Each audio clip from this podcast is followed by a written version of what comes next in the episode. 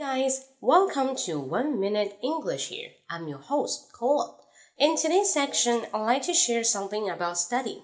今天呢，来跟大家分享一下有关学习的一些用词。比如第一个词，学霸，学霸，ace student，a c e ace，ace student 表示尖子生。这个 ace，ace 呢就是你打牌时候的那个 ace，它表示尖子顶端的 ace，对不对？a student means top student，最厉害的学生，学霸。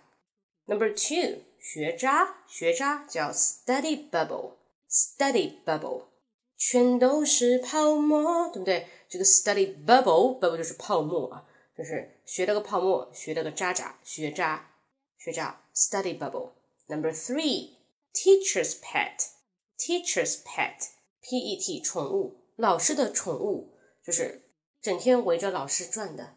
爱打小报告的，还有就是哎喜欢拍老师马屁的，对不对？好，这样的人呢，就是 teacher's pet。teacher's pet。Got it? Hope you like it. By the way, which kind of classmates do you have around you? 你们附近不是你们附近，你们学校里有没有这样的人啊？可以留言一下，可以告诉我发生在你们学校里的事情，好吗？呃，大家可以关注我的微信公众号“英语口语风暴”，有任何问题呢，可以在后台跟我联系。英语口语风暴。